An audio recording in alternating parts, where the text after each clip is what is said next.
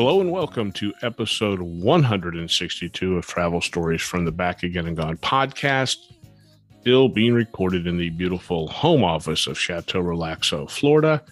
And tonight we're talking about things not to cheap out on when you're traveling. Thanks for listening.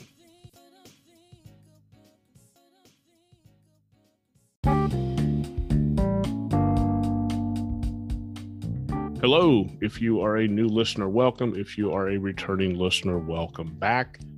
And roughly two years ago, this was our last normal week, and no one knew it. But however, things are getting much better on the COVID front. When it comes to the rest of the world, probably not so much. No major trip since our last episode. We had planned for a quick spring break trip not the type that we took in our 20s, but apparently the whole southeastern United States is also on spring break, which meant we saw Hampton Inn priced well over $300 a night, well over 150,000 points a night. So the plan is to do some local day trips, probably head west and visit the Frank Lloyd Wright area at the Florida Southern University, maybe stop by the Bok Tower Gardens and then, of course, drop off some books at the little free libraries along the way.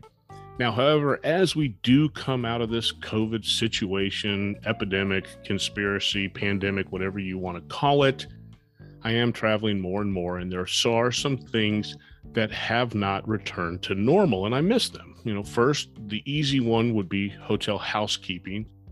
And this is an easy target, but I don't miss it at all. While I make my bed every morning when I get up at home, I don't need some rando to do it when I'm traveling in order to make my stay that much better. The things that I miss, first, right off the bat, is hotel cookie time. And cookie time was our TTB contest, which is time to beat. Our goal was to make it to the hotel each evening while there were still cookies, hopefully warm, available at the check in desk. And of course, you can't include the Doubletree properties in this game as they still tend to serve warm, soft, tasty cookies 24 7. Another thing is the USA Today newspaper, in my opinion, not the definition of hard hitting news, but their lifestyle, money, and sports sections will keep you up to date just enough to have a conversation with almost anybody that you meet. And then finally, the manager's reception and anyone on a daily per diem can appreciate these. You know, depending on the property, you could have something as basic as Totino's pizza rolls. Not that there's anything wrong with those, or some corn chips and salsa. Possibly they would bring in some pizza or some hot, fresh local barbecue if the property truly gets it. For years, we stayed at a Hampton Inn in Duluth, Georgia, right off Pleasant Hill Road and the property staff would bring in home cooked food Monday through Wednesday, maybe Monday through Tuesday, every evening. It was soup, it was enchiladas, it was homemade lasagna. And the whole group of us was there from month end closing every month end. And so they would really up their game when they knew we were coming to town. That was until the food inspectors came by for a visit to let them know that their food license was only for hot food for breakfast, nothing after 10 a.m. And as they say, all good things must come to an end. And uh, normally, at most of these managers' receptions, there's some wine, there's some beer, some soda. And if you're on a per diem and you pay, play your cards right, you could grab a double deuce beer at the local stop and rob on your way back to the hotel, partake in their free booze, prepare a to go plate for the room, watch TV as you consume your double deuce with your to go plate all by yourself. On to tonight's topic things not to cheap out on when traveling. When it comes to travel, I put it into two very distinct categories there's business travel, and of course, there's leisure travel. With business travel, you are working while you are traveling, and you should have the same capabilities and resources to do your job on the road as if you were sitting in your regional office, your home office, wherever that brick and mortar is. And while you still need to be a good steward with your company's money, you can't be penalized just because you aren't physically in the office. Thankfully, my company understands and supports this rationale. But then there's leisure travel, the one maybe two trips a year that you take to unwind, refocus, and enjoy yourself And a side note here if your job makes you that miserable that the only time that you can unwind, refocus, and enjoy yourself is during those seven to 14 days each year, you may need to reevaluate some of the things in your life. But leisure travel can often and most time involve some sort of a budget or at least a minimum guideline of what you can and cannot spend. If you are a road warrior, the first thing is that you do not cheap out on luggage. If you are a baby road warrior, you might need some guidance with this. For example, years ago, we had a team member that traveled with what could best be described as a soft sided roller bag. So, to begin with, a soft sided anything is a solid no go for any sort of travel. Converting it into a roller bag makes things worse. You know, the reason is that as soon as you put wheels underneath it, it definitely does make it easy to transport, but everything in the bag suddenly moves to the bottom of the bag thanks to gravity. Then, to make matters worse, this individual threw his roller, get that roller laptop bag on top of this soft sided roller bag disaster. Safe to say that we stood up an internal GoFundMe page to get this guy some decent luggage.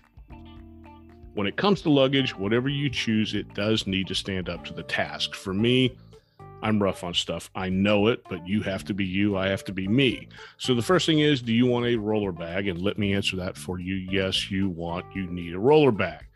Do you want two wheels? Do you want four wheels? Over the years, I have converted to become a fan of the four wheel roller bag. And then some of the other questions is can you easily replace the wheels? Does it does the warranty cover wheel replacement? How long is the warranty good for? What does it actually cover? Do yourself a favor and save all the paperwork that comes with your new shiny luggage. You know, for close to 15 or 16 years, I was a travel pro devotee, as they say. And that was until I bought my last bag. And over the course of those 15 or 16 years, I think I probably had three pieces of travel pro luggage. Typically, it was 300 bucks a bag. Do the quick math if you get five years out of it, that's 60 bucks a year. Divide that by 12, $5 a month, you know, follow it from there. Less than 25 cents a day for a piece of luggage, whether I was traveling or not. My last Travel Pro bag made it less than three years before the wheel started coming apart. The handle began to disintegrate. So I emailed Travel Pro, no response. I bitch tweeted Travel Pro, no response. So I replaced the Travel Pro with a solid sided four wheel spinner bag from Away, and I have not looked back since.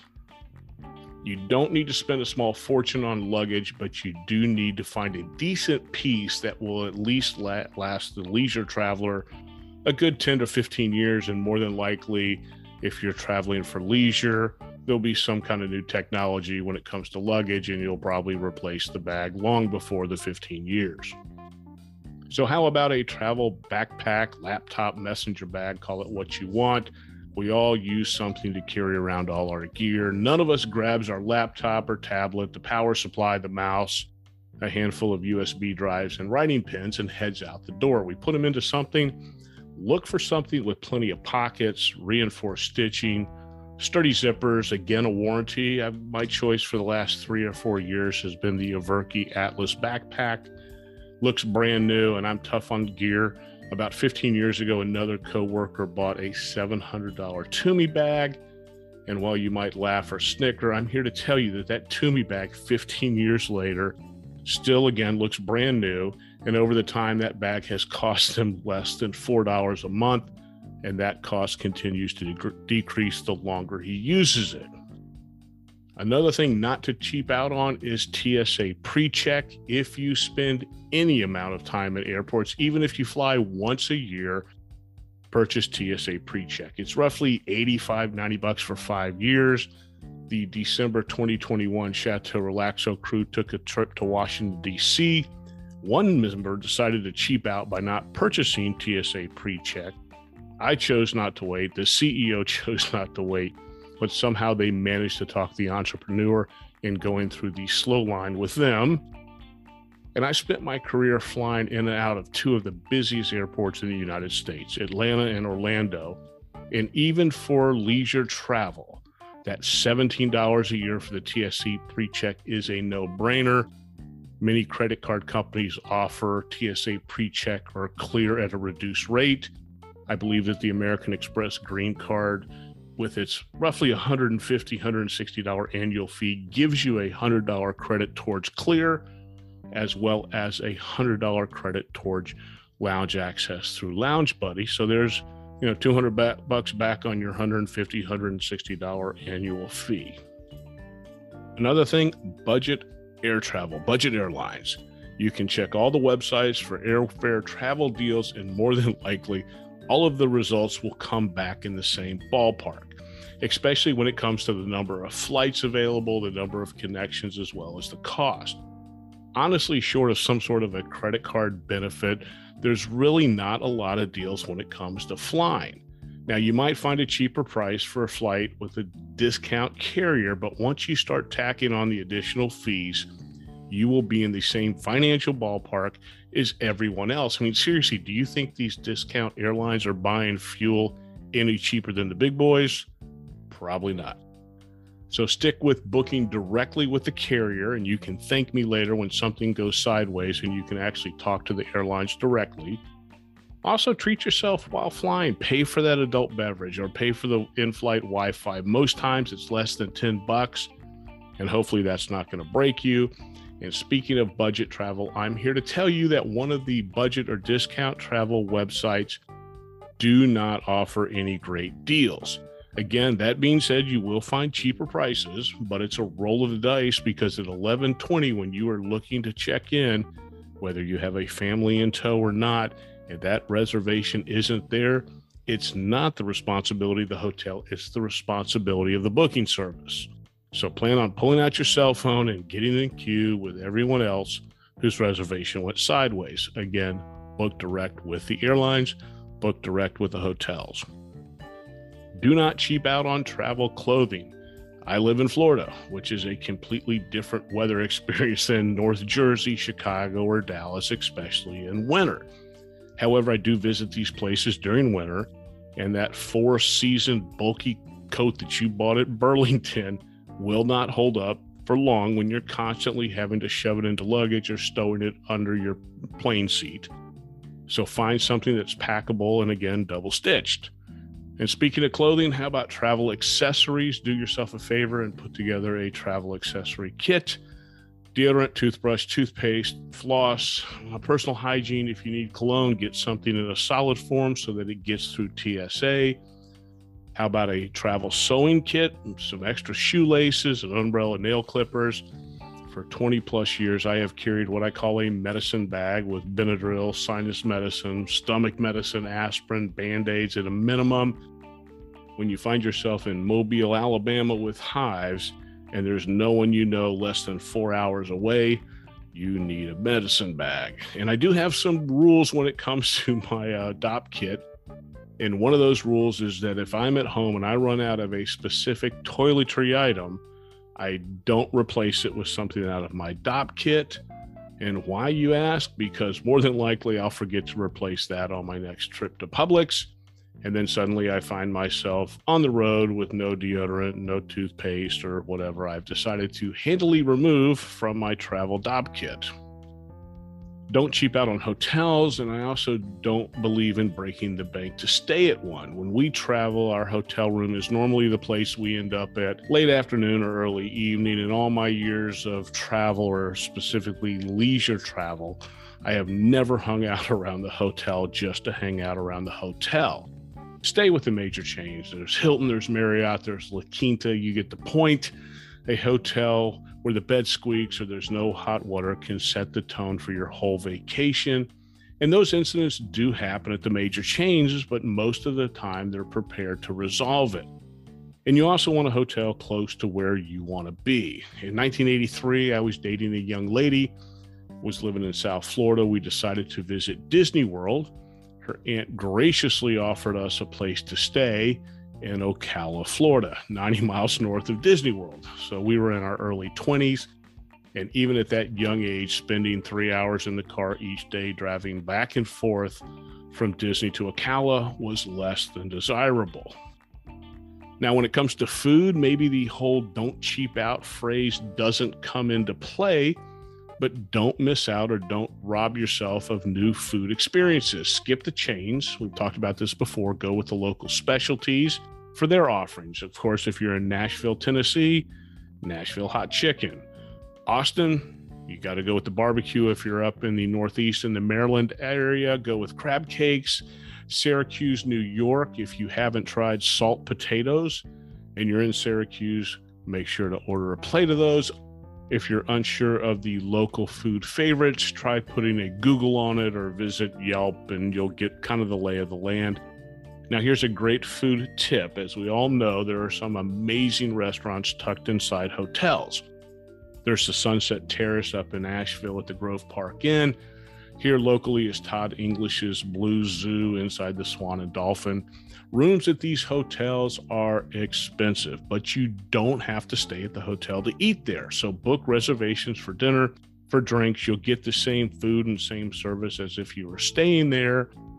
Probably not the same level of service if you had booked the presidential suite, but still pretty close to the same service. Finishing up with do not cheap out on experiences. And this is a big one.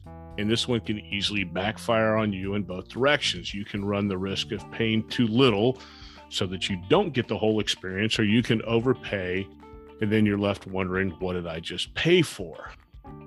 So you have to find a balance. And in this case, let's pick on Universal Studios here in O Town. If you visit Universal Studios, here are the top five rides Jurassic World Velocicoaster, Harry Potter and the Forbidden Journey, Hagrid's Major Magical Motorbike Adventure or something, Harry Potter and the Escape from Who Knows Where. I'm not a Harry Potter fan. And then number five is The Revenge of the Mummy. The average wait time for those five rides Jurassic World Coaster, 50 minutes, Harry Potter and the Forbidden Journey, 40 minutes, Hagrid's, 70 minutes. Harry Potter and the Escape from Who Knows What, 45 minutes. And then, of course, Revenge of the Mummy coming in at only 22 minutes. That is almost four hours of your day in line waiting for just those five rides. And that was just the average wait time on the average day. If you come during what they call peak season, expect longer wait times. There are close to 15 major rides at Universal Studios, not to mention the additional shows and shops. And plus, you got to take time to eat. So, in full disclosure, as we all know, I'm not a fan of theme parks, and the thought of spending hours upon hours in lines waiting to ride a three minute ride isn't for me. Spending $45 on lunch only to then do recon looking for a table where I can sit and enjoy my burger and chips isn't for me spending 25 bucks to park each day, well, you get the point. I am not a huge fan of theme parks. Also, in full disclosure, I rarely pay for theme park tickets. If you live in the area and are a Florida resident, there are opportunities where you can volunteer and in turn be compensated for your time with theme park tickets. Back to Universal Studios. If you want to visit, the price schedule is a bit confusing. They have a two park one day ticket, a two park three day ticket, plus a two park three day plus tickets. Figure at minimum, the out of state cost will cost about 110 bucks per day for a single park.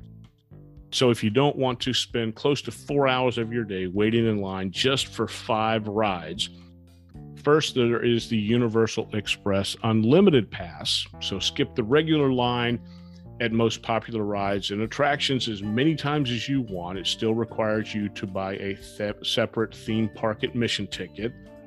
But the Universal Express Unlimited Pass is $109. There is also the Universal Express Pass, no unlimited, just express. And as you could well imagine, skip the regular line at most popular rides one time separate theme park ticket is still required and it's only $79.99 for the Universal Express Pass. So there's how you can kind of plus up your experience, hopefully, not spend your whole day waiting in line. Disney, of course, they used to offer what they called the Fast Pass. I think they've changed the name to the Genie program. If a Universal or Disney visit was a once in a decade trip, if I had children that fell into that Universal or Disney age bracket, I would definitely choose to purchase the express or fast pass tickets. Even if I had to delay my trip six to 12 months to afford it, those passes will create a memorable experience for the kids and you won't have to listen to the complaint as they wait in line after line. You know, experiences growing up, I remember our trips to Yellowstone, our tours of Washington, D.C., our hikes along the Appalachian Trail.